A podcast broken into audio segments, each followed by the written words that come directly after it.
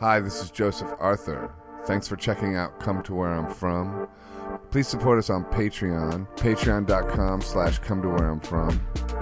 We are an independent podcast, and any contributions you can make are greatly appreciated.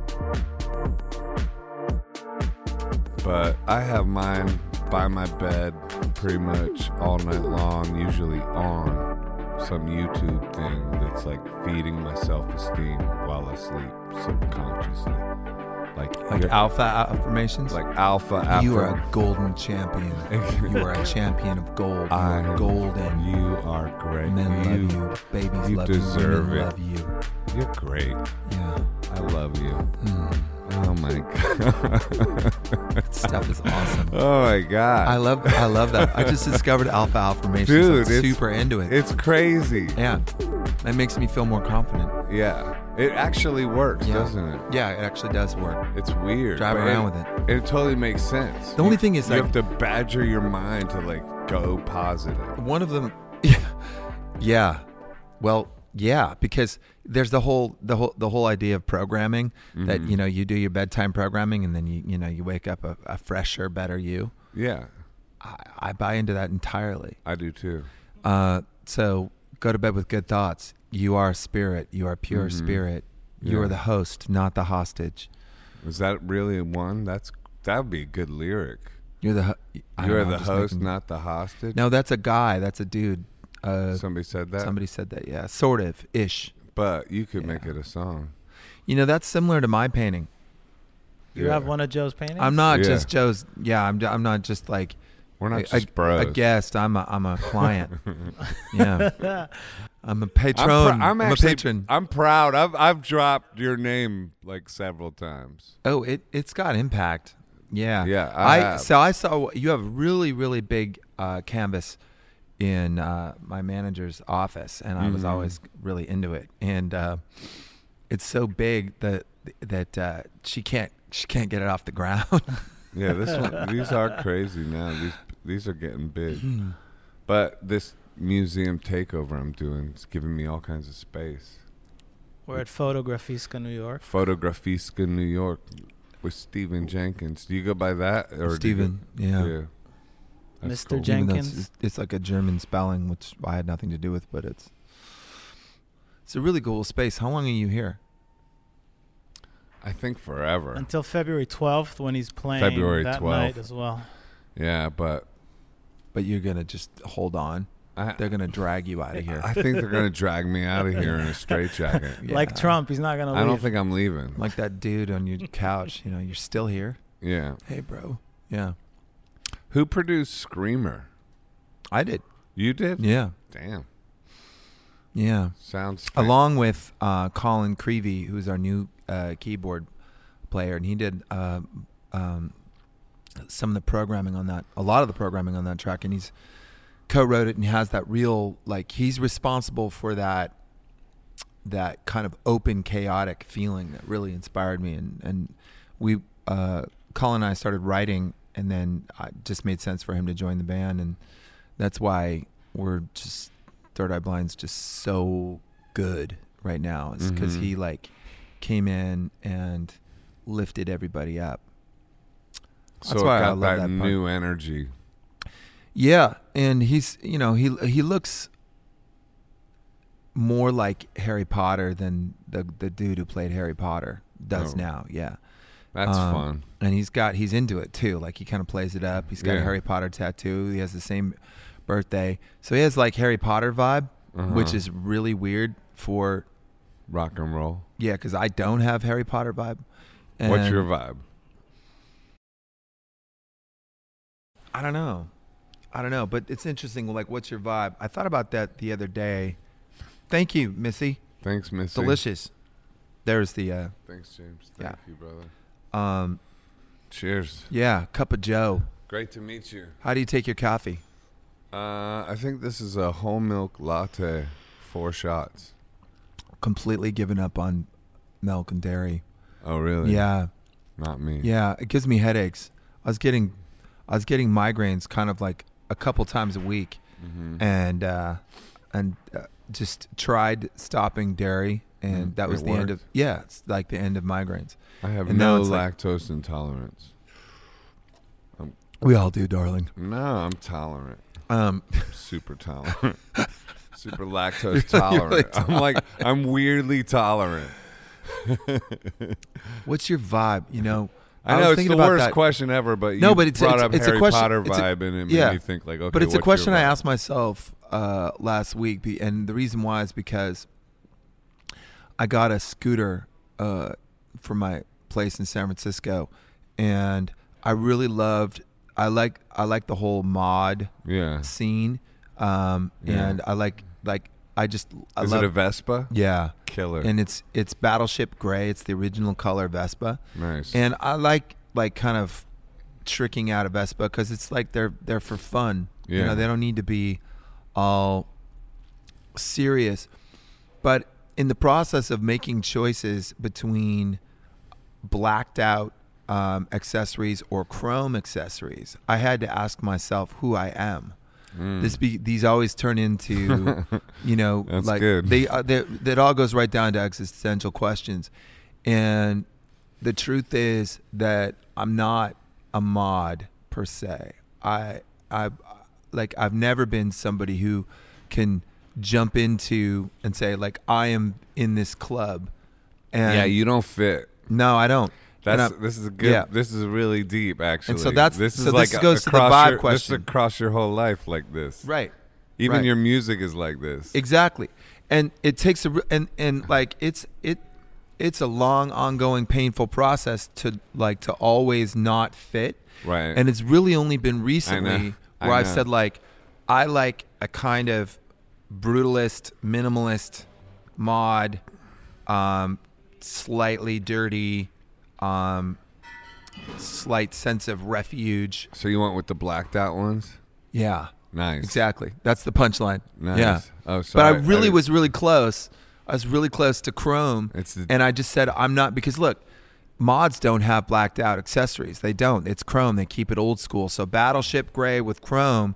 Now you're a mod, and you get the MIG thing, and you get like the specials guy sticker, and you get the the the uh, checkered flag kind Right. of vibe. Okay, and then I, you fit in, but you don't fit in. I don't. So you had to go with the blacked out ones. Yeah, so I'm mod Isn't adjacent. that, isn't that wild? yeah, Isn't that wild? Like, uh, yeah.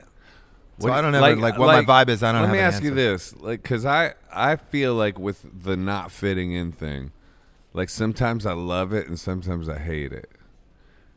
I've always I've, it's always been um, a little like painful, um, and then I realized that I like there were other people who who were just slightly ajar to things and still wanting to belong, and then recently, and I mean recently, I went wait a second. I am I am the maker of the manners. I am I am the creator of whatever this steez is uh, and I've always lived in that space, and it's always been good. Yeah, and you chose the Battleship Gray. I mean, the burnt out ones.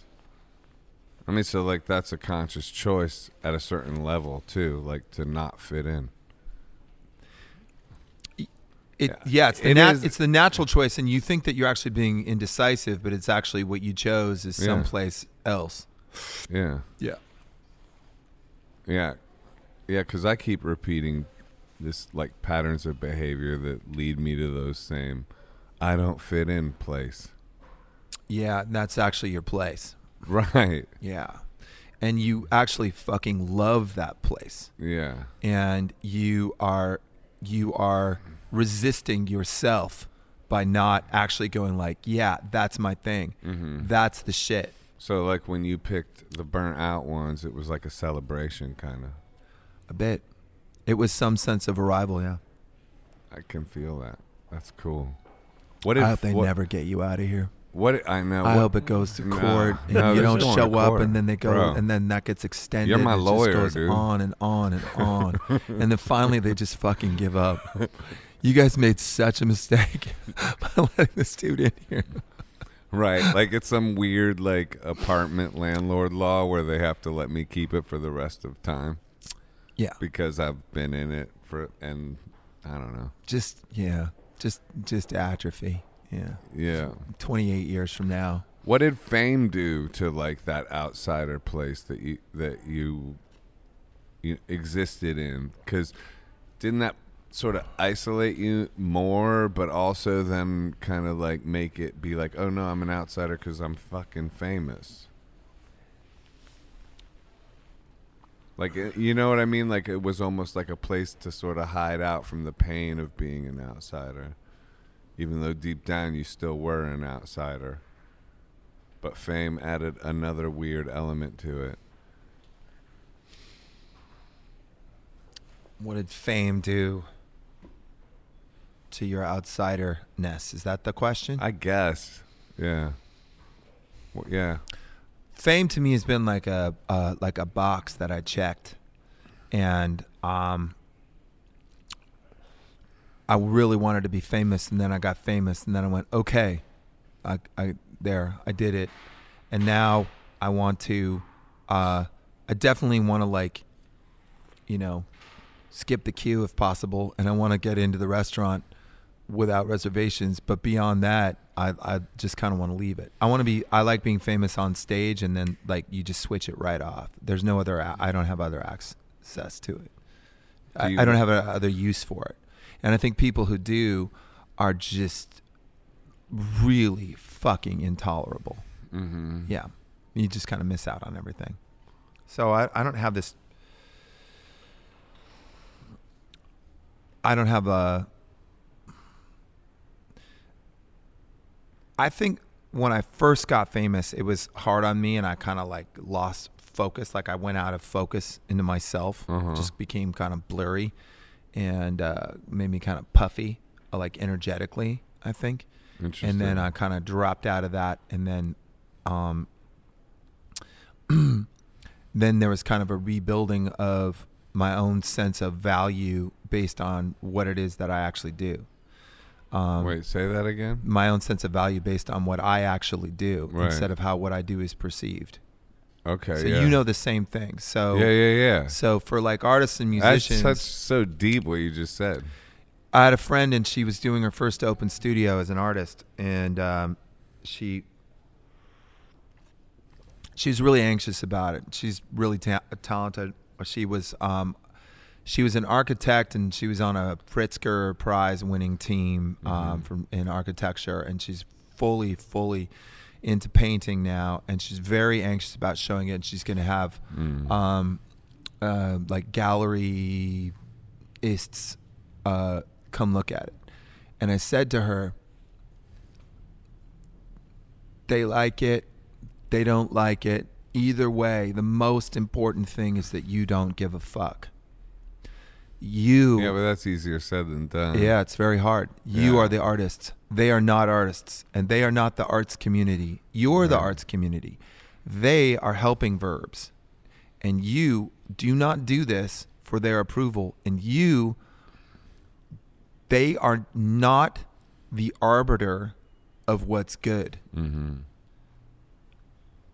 You're never going to make anything good. You're always just going to keep making the next thing and the next iteration of it and the next iteration of it. And that's all there is. Mm-hmm. That's it.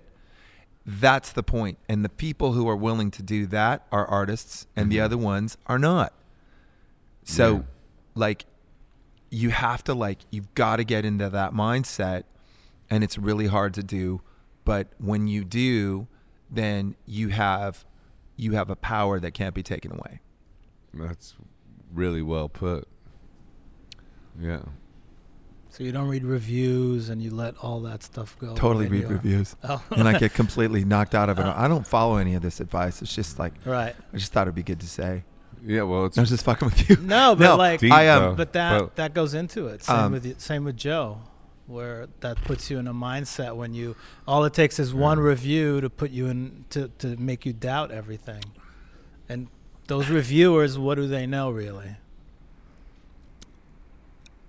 Yeah, I mean, I struggled with that for a while, but then, but then, you know, then you arrive at some place, and it's that arra- that place is like is, you know, finding that onus of value within yourself, and then not giving a fuck. it's Yeah. hard to not give a fuck. Yeah, How do you keep your energy from being puffy? You said you went through a puffy energy period, which I thought was like kind of a cool way of putting that.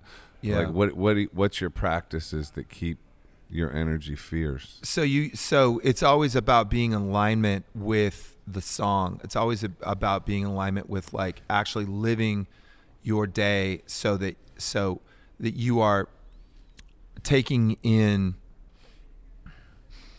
you're taking in um, experience data from the world in a way where you can wrangle with it. And if you're just there for, you know, like the ride or or like like the treats, th- that's when you just kind of like you you get puffy. So it's so the way you stay fierce is to stay fucking fierce, Mm-hmm. um, and be willing to to huck it out there. For me, it's very much in the body, like like being um I don't understand the the the people who abuse themselves as uh like a means to their art. I I just I it doesn't mean anything to me. Um um You mean like drugs and alcohol? yeah, yeah, like like and I like drugs and alcohol. I just don't think it's like I just don't think it's like a path to um expression even though it has been for um you know a lot of people. I mean, Bukowski was a maintenance alcoholic Mhm. and um created a lot of stuff. But for me it's it's not uh, it's not about that. It's about like having a a kind of a hungry mindset Mm-hmm. and everybody knows what that is know how to get it Right. you know What do you do? Any For practices? you, it's dairy. Like yeah, I mean it's tons of dairy. No, do you do any practices that that enable that, like yoga and running or anything like that? i surf as like that's kind of my yoga and yeah. that's my that's my running and Communion with yeah yeah like um the ocean. that the the ocean uh, provides this this totality that I I get a lot out of, but doesn't make me really write songs. It just calms me down in some way that that makes me happy and whatever level of depression everybody has, it it it just alleviates it. When you say it provides a totality, you mean it makes you feel complete? What does that mean? it means that that there's there are all these factors of an ocean. So it's this massive body. Right. It's it's it's being it's being pulled by the moon at every moment. So you're in this you're in some kind of you're in some kind of gravitational pull that mm-hmm. and look, I'm not into this like hippy dippy goop bullshit. Like I'm not that type. But when you get in the water, the salinity is the same as your mother's blood. Mm-hmm. The sound of the ocean, the shush. Every culture, every culture, um, women go shh to babies, and they're making the sound of their own blood um, um, rushing by when they were um, uh, in floating in sea-like amniotic fluid in the amniotic sea and then you're pulling in this space that you absolutely can't control. So you let go of control, but you can flow into it. So it requires flow. It requires a flow state. Mm. And then when that when you see a wave come towards you, that wave uh, from that moment when you spin and go for the wave, your mind is no place else. Mm-hmm. Where else does that happen? You have it in fragments, uh, playing music, fragments in uh, meditation, yoga, fragments in sex, but it's in surfing where, where, where you are completely paying attention to nothing else, fully in that moment, That's true. and that, that, so put that all together. Mm-hmm. Plus, it's like, you know, your your uh, your heart is pumping Crazy You're, amount yeah, you're exercise, 138 uh, BPMs, Absolutely. um, and you're in this like you know you're in this constant state of between fear and grace. Yeah. There, totality. Okay. Yeah. I mean, what did we leave out? I guess fire. There's no fire. Fire in the belly. You convinced sure. you convinced me to Come start on, bro. surfing. Don't No, surf though, people. No, it's, it's- over. It's a terrible thing to do. Yeah. It's great. I've tried it a few times. I loved it.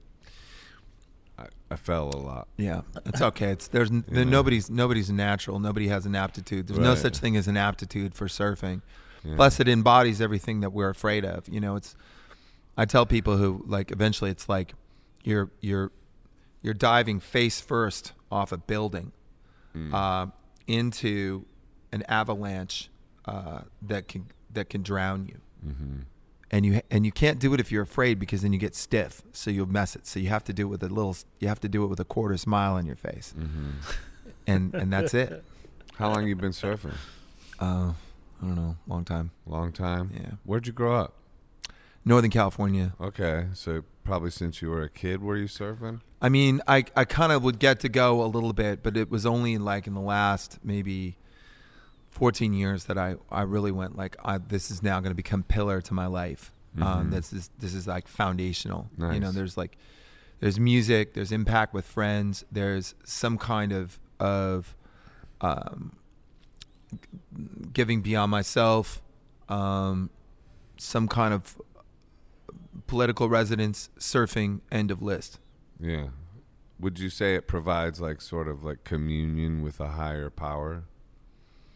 I think that there's a calming nature about being like present and flo- present and floating in the universe.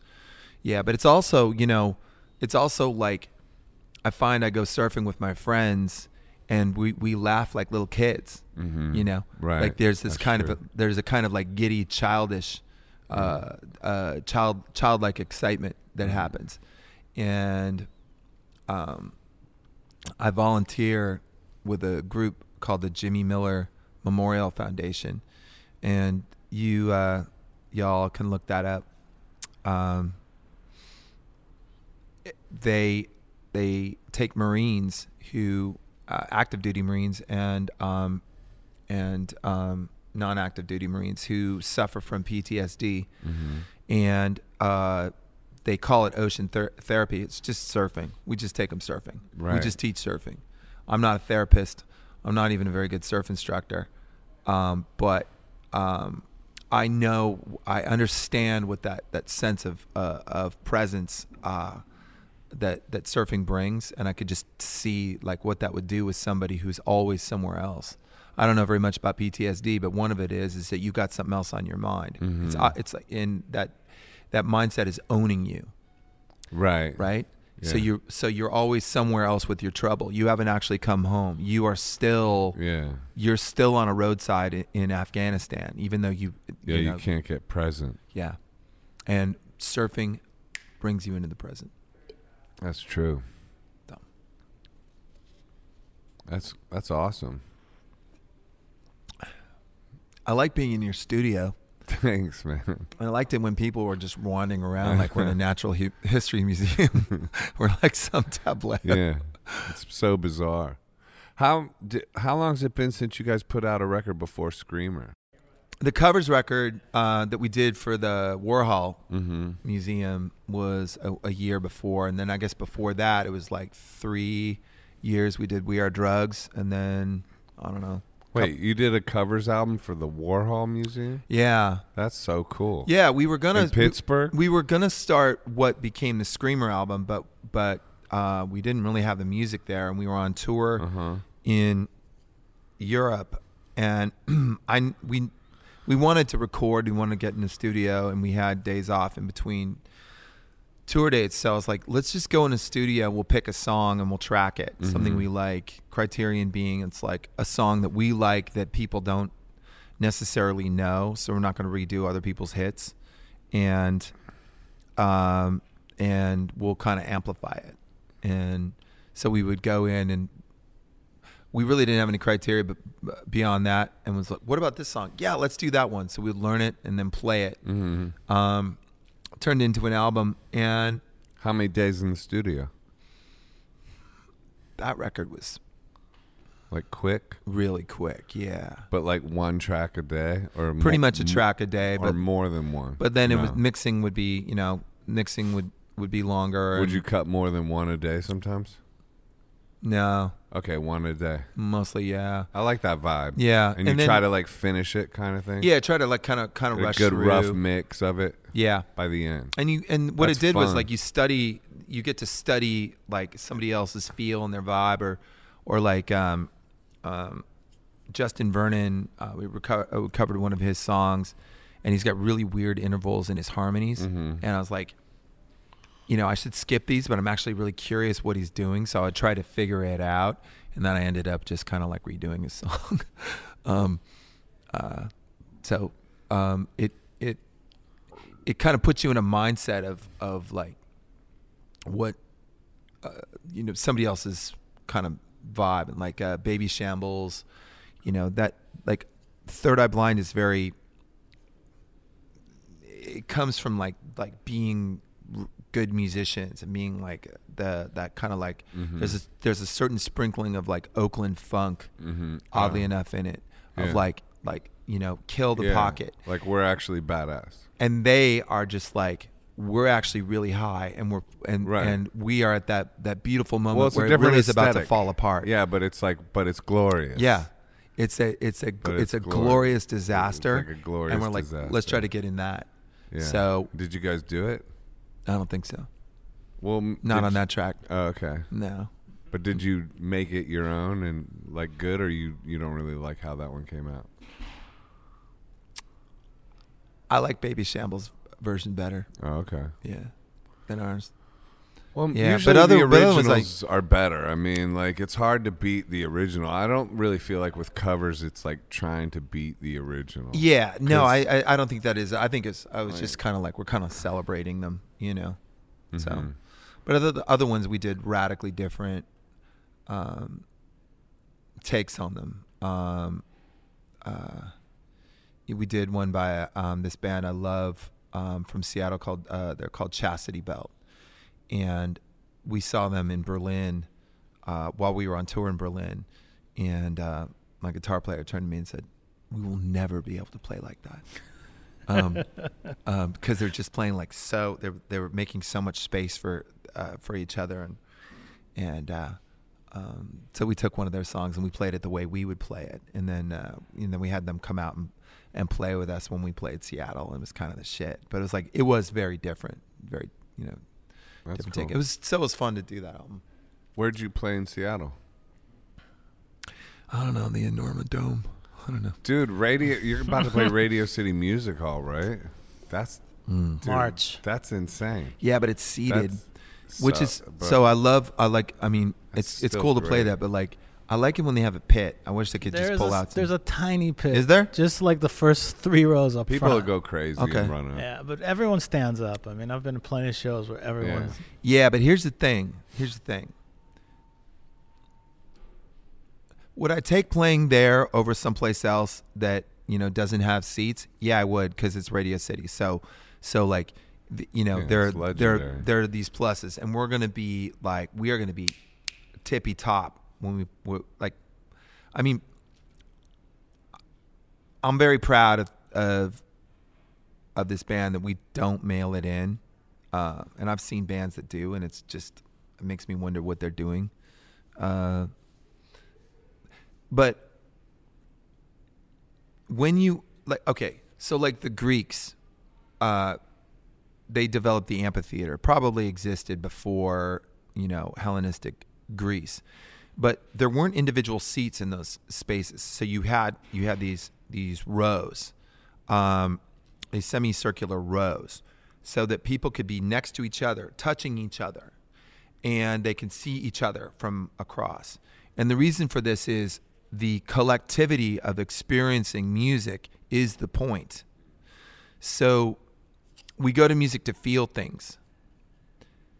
We go music makes you feel things, the muse, it brings alive the muse and then you and then you're living in an emotional landscape. It brings that to life, right? So you're living in that emotional landscape. Um, one that is fueled by feeling. songs are not essays.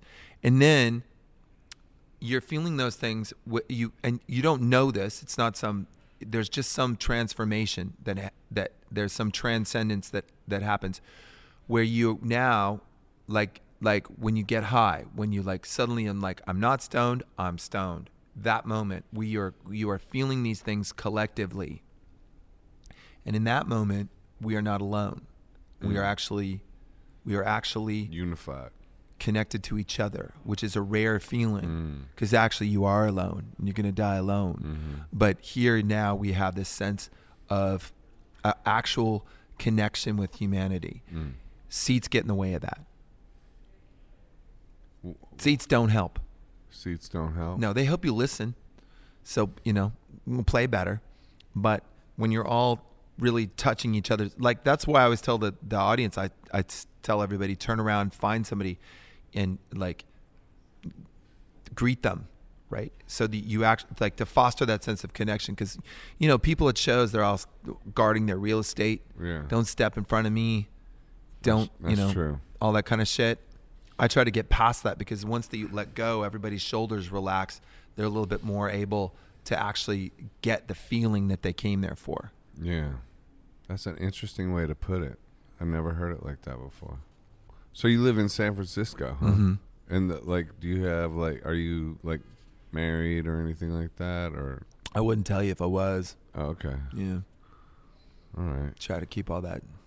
All that Yeah. secret. Just, yeah. but I'm not married.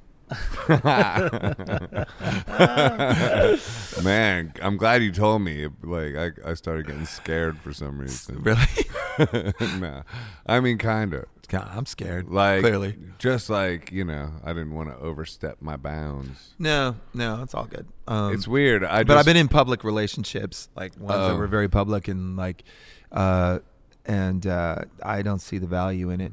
And so in you- exposing any of that. no. Right. I feel you. Mm-mm. Yeah. So it just I don't I don't just I don't see the plus. I didn't I'm even really want, that I didn't even want to ask you, but I just did because I felt like it was my responsibility to. Really? Yeah. I don't know why. Is we're in a you podcast. do-overs? Yeah. No, I mean I don't feel that. I- Like I feel like this whole riff is fun too. Like so, I'm glad we're here. You know, I'm glad. I'm I enjoying asked. myself. Yeah. But uh interesting that I just had misgivings about asking you that and then pushed myself to ask you that anyway. Yeah, I'm not like got I'm not that like super. I'm not like super sup- guarded about it, but Right. it's like like It's you know, if somebody weird- asked me about politics, that's much Yeah. more value. Uh, like you know, I like Wang or Yang, I mean. like if you talk about that. I like Yang. I think I might be a member of the Yang gang. I like him, but we don't. I don't know if you want to go down a politics rabbit hole. I mean, once you start, it's really hard I to know, not go. like- but like you know, but I like just like him. But I I've gotten, know. you know, I've gotten into to to all kinds of trouble because I'll talk about like, you know, I I believe that we are definitely in a time period uh, where you have to take a side um, in this country and uh, worldwide. Um, that we're, you know, we've begun dystopia. We're living in autocracy. We're living in we are living in climate. Uh, we're in the climate crisis now. It's not coming. It's we're in it. Um, we're uh, we're in autocracy, and so I'll talk about I will talk about shit like that, which you know, bums people out. yeah, yeah, sure. I mean, you get like you're always going to lose forty nine percent either way, um, and I'm totally willing to do that. But like talking about you know, Do you do it at shows? uh, you know, Oh, yeah, my girlfriend is suddenly just goes, yeah, I don't see the plus. Do I know? No, I don't think music. I don't. I don't. I think that that I, I really believe that there's like I believe in the gathering power of music. Mhm. I believe that that is an emotional um, kind of collectivity, Mhm. um, and um, you you it's it's a it's not a political act in itself, but my music is all political in some way, not overtly, but there's always some sort of like internal politics to it. There's the friction between human beings. well, Screamer is right. Sure. Yeah, the whole that whole album is is about kind of relationships and dystopia, I think, and and Mhm. how we how we um how it brings out something vital in us, and um, even when even How when we it, fail, what brings something vital in us? Relationships, crises. crisis. Oh yeah, yeah. yeah, Yeah. What else would? Um, Like I don't feel like Dr. Joe Dispenza talks about that. Like how like you know, why wait for tragedy to fall before you like really kind of shift your whole way of being, but it's like how else do people shift? They don't unless some bullshit some crazy shit happens. Well, what the album Screamer is working on right now, uh, what it's talking about is is that we're in crazy shit, and Right. mostly the choice is to kind of void it out um, and find something um, pleasant and and um, uh, uh, uh, mollifying, um, halcyonic um, as as a response. And another response is um, to be a fucking screamer and to be like to be like your negativity is going to come up against my positivity Right. and I'm going to win. Right. And there's an energy in that. Absolutely. And I'm I'm I'm I'm in that category. And like I like escapist music, man. I like you know, I like uh, um Lana Del Rey like covering uh, uh, that LBC track, you know. I think it's great. But it's like but that's definitely kind of like, you know, like a like a nostalgic kind of a like uh, escape and that has appealed to me. I'm just doing on this record doing something else, what would you say you're doing? screaming, like Yeah. like But saying like, like- saying like like like I think that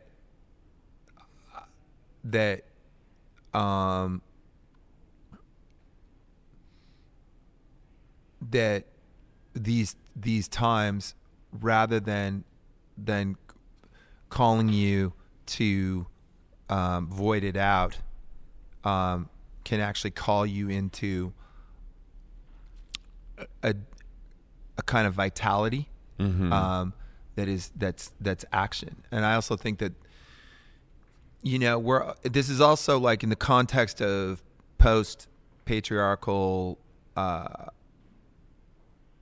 uh cis het relationships where you know i i see i see women changing in a pretty radical way. And it's a way that um that it it inspires me. It doesn't it doesn't it provokes me in a positive way. When you say like okay screaming to like get into a position more of like imp- self-empowerment i, I want to like my next thought is like what do you do to provoke self-empowerment within yourself? Like because when i think of it for myself i think okay i go to yoga i box i run these are things that are the most like Yeah. and then if i'm like taking care of myself or overcoming some like typical weaknesses and like overcoming some bullshit addictions or whatever like that. These are ways in which I feel like what you just said. But like, what ways do you do feel that yeah so provoke that within yourself? that's it and what i would add to that is inertia Okay. meaning like yeah, like momentum. Yeah. Like so so um um y- we're in moments where where um if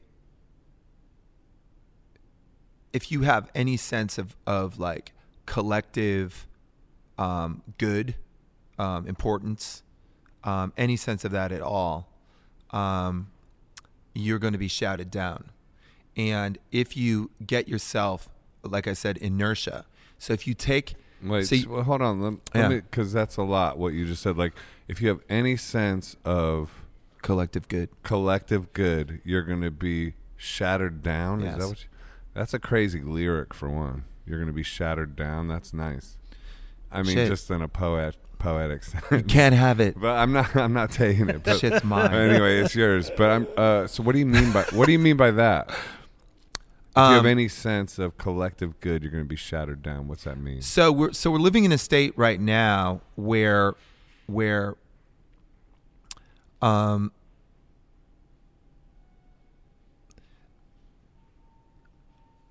there are there are these big forces at work.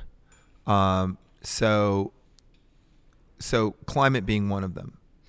Um, we have to have we have to look at energy uh, in terms of not just just personal use, but how that affects the to- the totality. Um, so, but doing that requires change, radical change, and so that will be that will be met with resistance. We're at a point right now where democracy um, is does not serve. It doesn't. Pe- people in power don't think that it serves them anymore, so they're trying to subvert democracy. I'd like to see New York, uh, Manhattan turned into one big bike path, and like No cars. that's a. But They there's have a. shitloads of bike paths now. Yeah, we need more. People are still I getting mean, every injured. street, Remember this, every people. street has a bike path. Bicycles are traffic, and they're vulnerable. Bicycles are vulnerable, so you should take care of them. Don't be mad at somebody because they're riding a bike. They're traffic. You wear a helmet? No, I always do. no. Dude, you got one brain, man. You can break an arm, no big deal. But Can. Your brain? yeah, Mm-mm. I don't wear a helmet. Well, you need to start. It's not long. If you if you get one thing from this whole podcast, it's Yeah. wear a damn helmet. I mean, Seriously. I think I, I ride a bicycle with this sort of like omnipresent sense of paranoia, and uh, I can see better. Blah blah blah blah. I don't know. I should probably wear a helmet. you absolutely should. what about on your scooter? I wear one on my scooter. Same thing. It's a Davida, the one. It looks just it's useless. It's made out of cork. I don't ride fast though. What do you like about San Francisco? Like you've been there a long time, Mm. haven't you? Yeah. Um I always miss it when I'm away. Um I think I like my own sense of, of history there. I'm I'm pretty pissed off with San Francisco right now. I think as a lot of people are um um How come? well, so we're not dealing with homelessness in any kind of useful way, and we're ba- we're making, uh, you know, people who who we're making people who live there be responsible for it um, when um, they're not. So, I mean, it's a really hard problem, and you like, I'm not for this whole thing like just boot them out of there. I'm not for any kind of Gestapo tactics. Are they doing that in San Francisco? No, they're not. Um, they're not. Um, but but it's it's definitely becoming worse, and um, it it it causes a lot of of it causes suffering not just to the people who are experiencing uh, homelessness in Right. the city. Um, but I'm San Francisco to the bone. I love it, and I I like um, the way it sounds at night. You can hear from most parts of the city. You can hear um, seals barking in San Francisco, and you can hear um, you can hear the foghorns at uh, rolling in at night. It's really good sleeping weather. That fog rolls in almost every night and brings it down to about 51 degrees, and it just chills you down. And um, I like that feeling. I like the way the light changes. I like um, I like the the Victorians. I uh, uh, um, I, I like going down streets and always wondering what it was like to be on these streets. I don't ever have that feeling in in New York. New York doesn't give a shit. New York and I, New York wipes it clean every you know every 20 years. They're just like that's not what we're, we're not about. There's no sentimentality here, and I like that about New York. Like you know, um, That's not true. I think in Manhattan there's there's truth to that, and I and I there's a there's a there's a value to that kind of uh, sense. But I think San Francisco has a real forward thinking quality. And you know what? It isn't true because I go to Williamsburg. I was Yeah, walking up Williamsburg and I walk up streets and I go, I wonder what this was like in the Yeah. 50s. And then the other day I, I, got so much personal history. Like when I just walk around the, the village because I've been here 25 years. But I was I was in um, I was in uh, Williamsburg and I walked up the street and here's a woman and she's cleaning, she's sweeping her bit of sidewalk in front of her little little fence in front on the sidewalk there with those those little steel uh, garbage cans. She's speaking Polish in Williamsburg to a guy. He's speaking Polish, and I'm like, that's what it's like. That's what it was like when this was like a Polish neighborhood, you know. And it's still it's still kind of there, and like that really I don't know just uh, was was uh, inspiring to me, you know. So yeah, you're right. It's not true. New New York is not that way. Um, um, but it's partly true. In Manhattan, it is, and I think that there's value. Uh, there's value to that that sense as well. Anyway, yeah, I love San Francisco even when I'm pissed off at it. That's a good song lyric too. Mm. So, what's your songwriting process like? Did you on Screamer? Did you write all those songs on your own, or did you write co-write with people?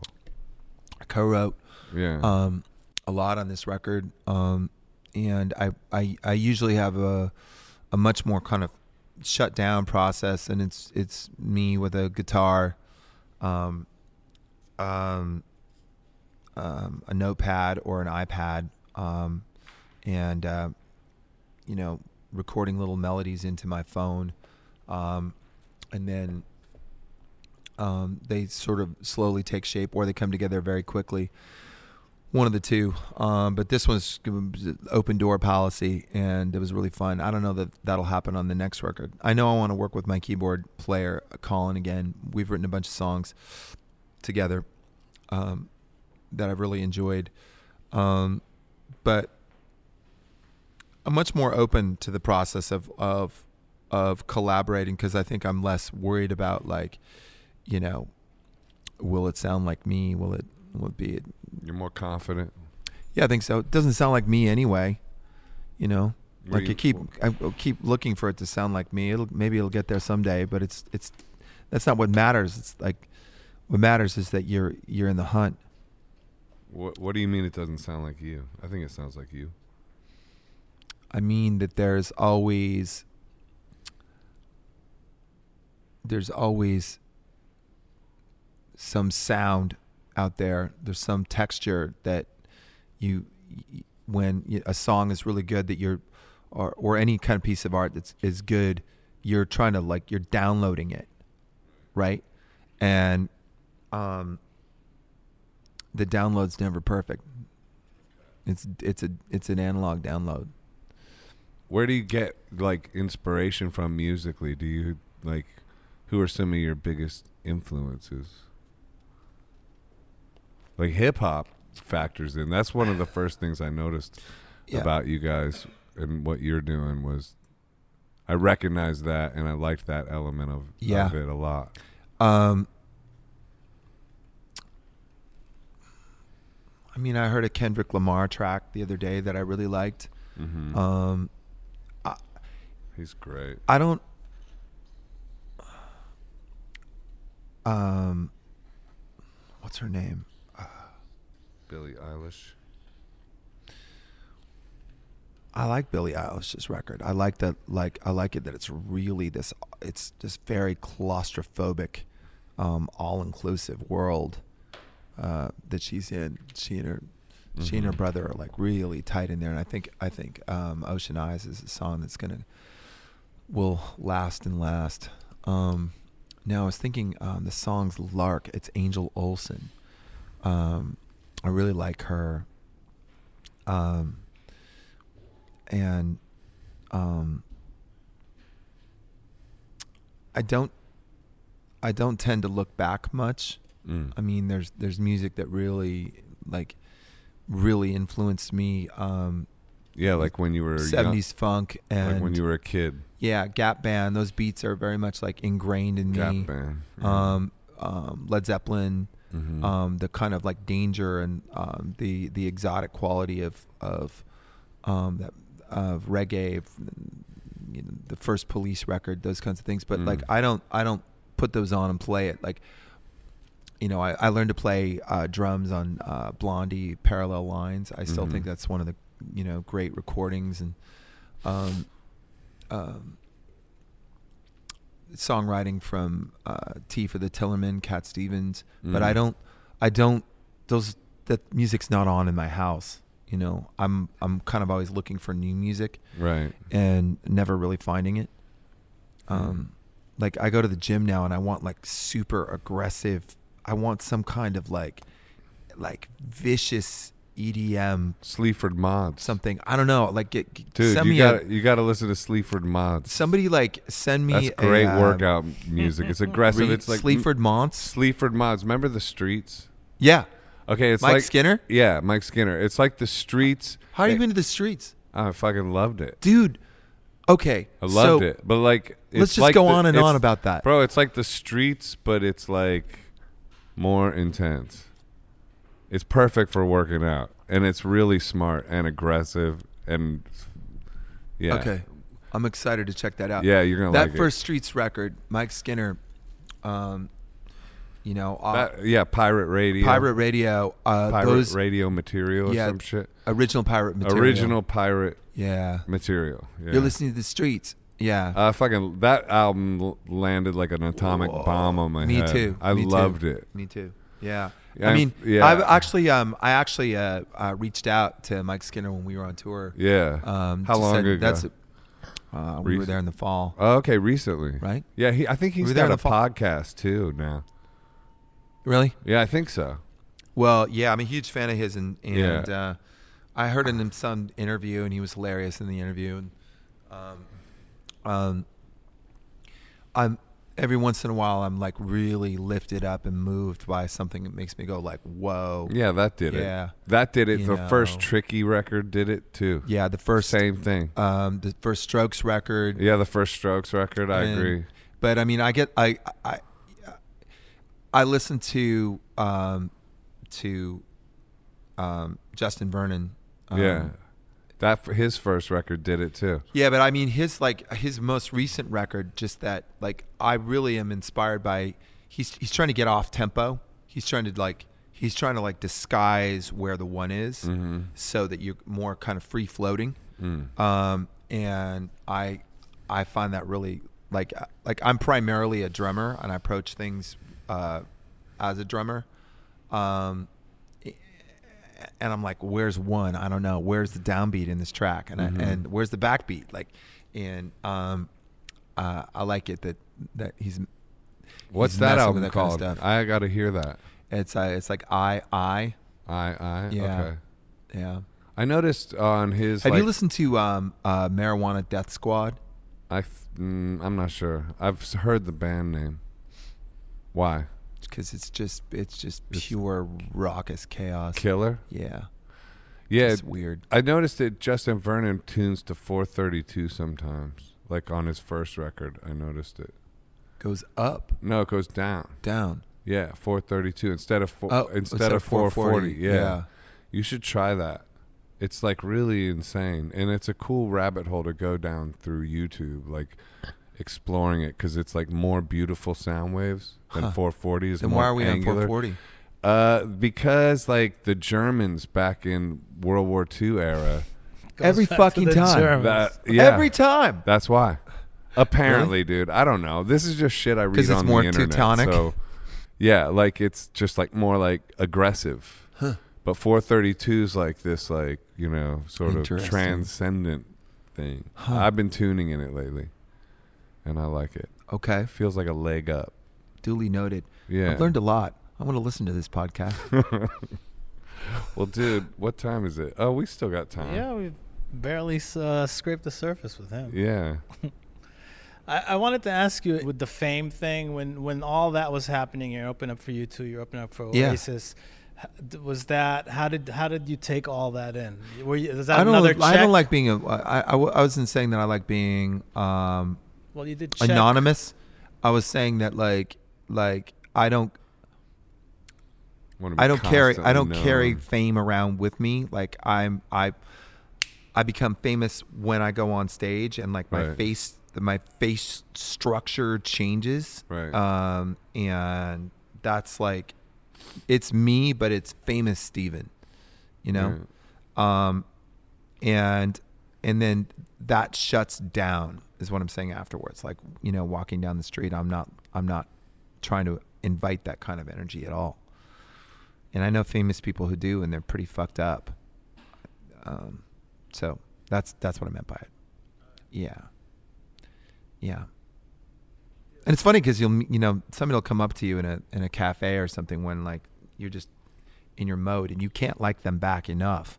You're you're not giving them the even though you're I'm trying to, um, I'm trying to I'm trying to like send back the uh, the the Adulation. the praise yeah like and try to be like be present for that and there's just some some level where you you you're you're not going to be able to to give it back enough Yeah, you're blocked. yeah Yeah, I find I find myself somewhat weirdly distant sometimes in those situations, and I don't know why.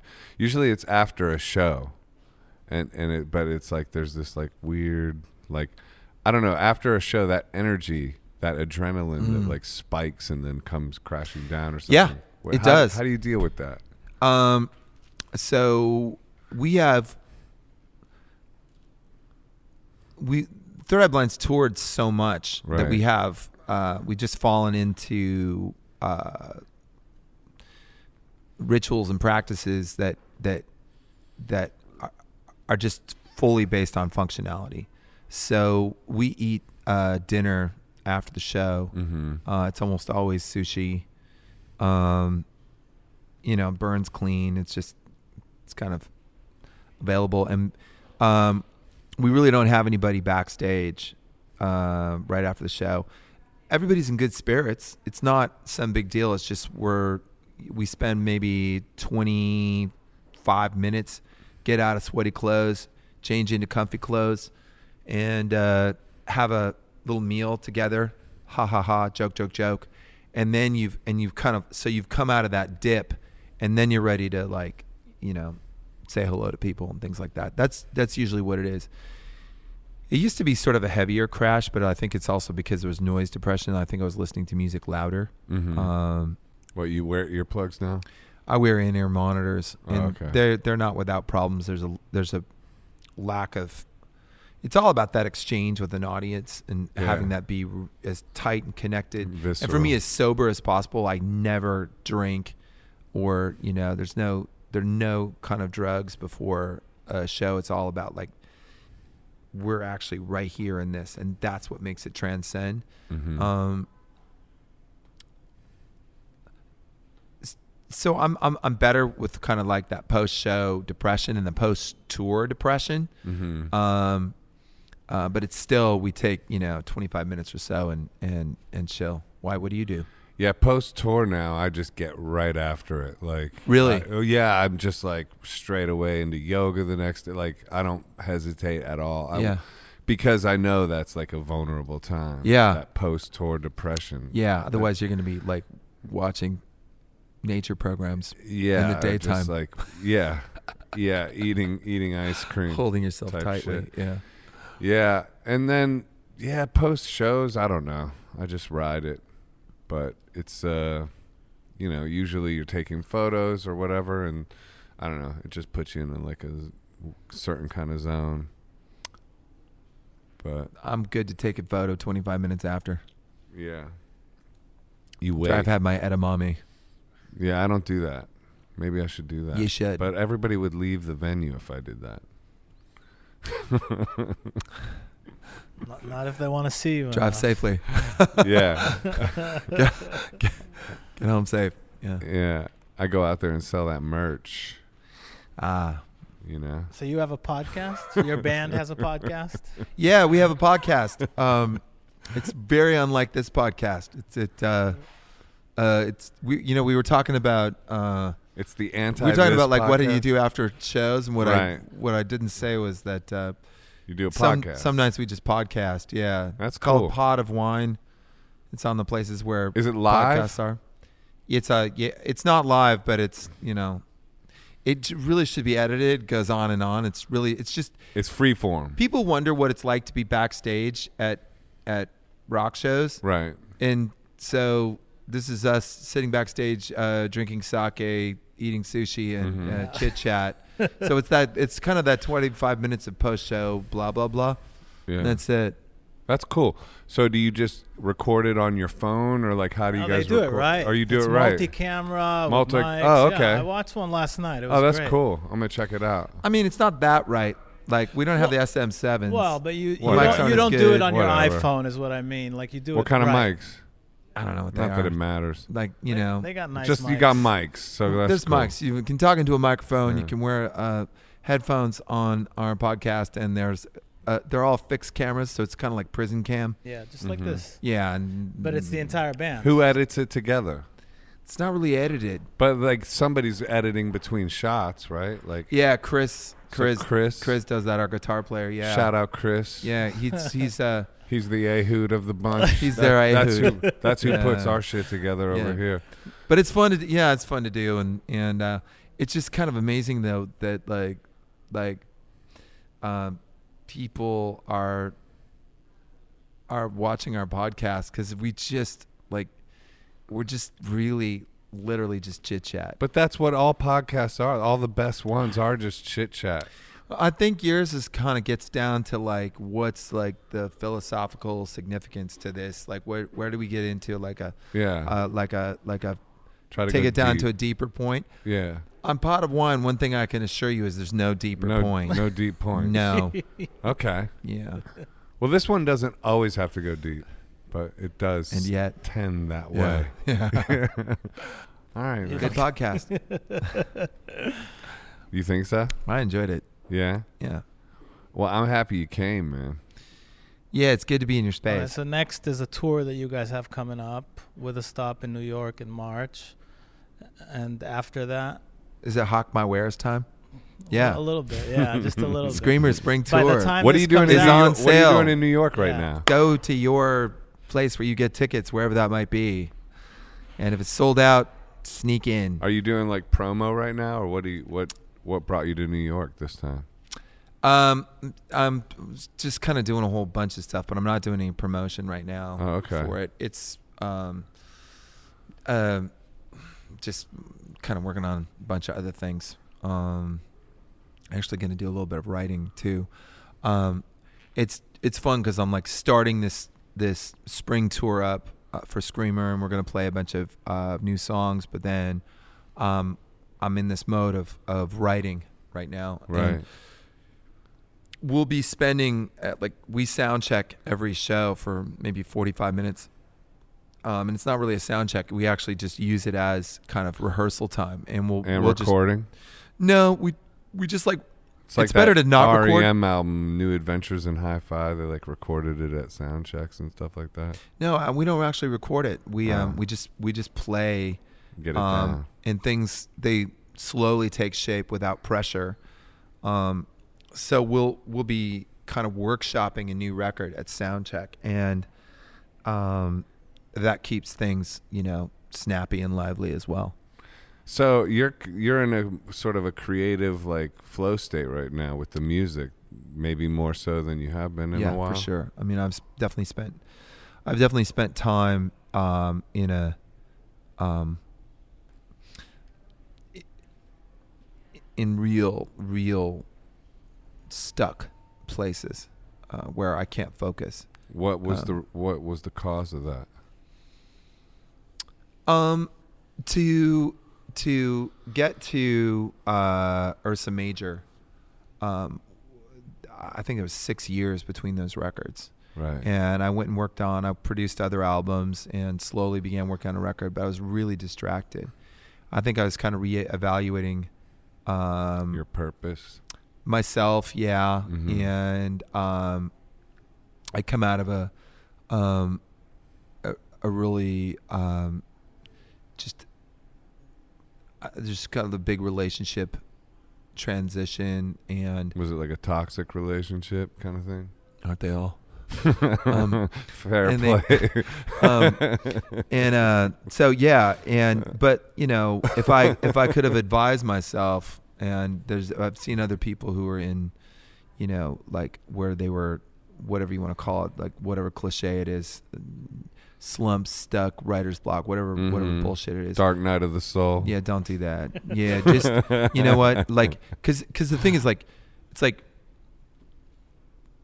when you become a critic of yourself, Uh-huh. y- there's no, there's that's not a creative space, Right. and it's not a rock and roll space. Right. Like t- that that that rock and roll mindset is it's pretty thoughtless. Yeah. You just go ahead and make it. Is Yeah. it good? Is it bad? You're not Is afraid. a kind man? Does not- he have plans? You're not Doesn't afraid. fucking to, matter. You're not afraid to suck.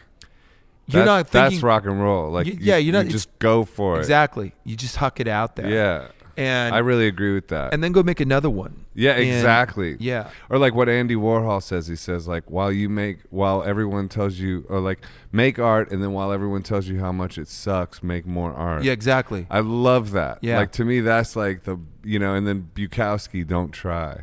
Don't try. You're right. It's on his it's on his tombstone. keep keep staying in that, and that takes a kind Yeah. of discipline in It takes itself. There is no try. You, have just to do. elevate the way you feel about yourself to a certain degree to get to that place of sort of nihilistic, not giving a fuck, which is kind of ironic, I think.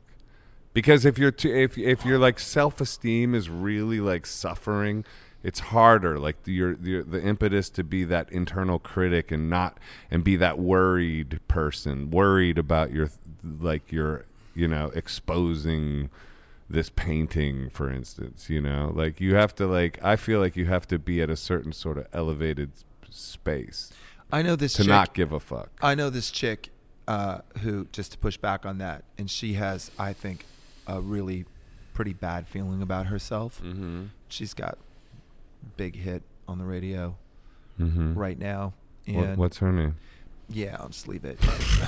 um, and uh, and it's it's really good, and um, and um, uh, but it's but she's and she's certainly suffered from a lot of uh, writer's block. But then she's just like, "Fuck you," and she's uh, like this kind of cry from the soul. mm-hmm. Uh, and so, you know, that's a way of doing it as well. Right. But like, if you could just, it's like, it's like, look, it's just a tune. It's just this song. Uh, it's, I get, I obsess over lyrics and I, I really struggle if it's not exactly just right. And Mhm. I don't even know why it's right or wrong. I just know when, when the lyric is, f- fits in, in this slot and when it doesn't do that, it unravels the entire song. Mm. So that what make, takes me uh, forever in, in making albums is actually getting the the the the lyrics right for me. Mm. You gotta like, you gotta make the time. You have to get in the mindset, write the goddamn lyrics, Mm. and and then and then let it be. let it go Uh, yeah, yeah and then we'll do it again. right that's so true I've said this before. I think it's harder the older you get, though. Like that's what I mean. Because when I was younger, it didn't. I didn't need that oh like elevated self esteem place. Like I was just like fucking crazy and doing it, you know. But the older you get, I feel like sometimes it, like there's it, the game changes internally for me anyway. here now at the tender age of 27, I can say that I'm, you know, ready to roll. You're already 27. feel I'm 26. So Yeah. So, yeah, That's just stay at it now that, Yeah. yeah. Now that we're at this older age. yeah, it's, uh, yeah, splendor in the grass. All right, man. Great to meet you. Pleasure. Yeah, man. Yeah. Thanks for doing this. Thanks for having me on. I really Thank you, it. Stephan. All right, everybody.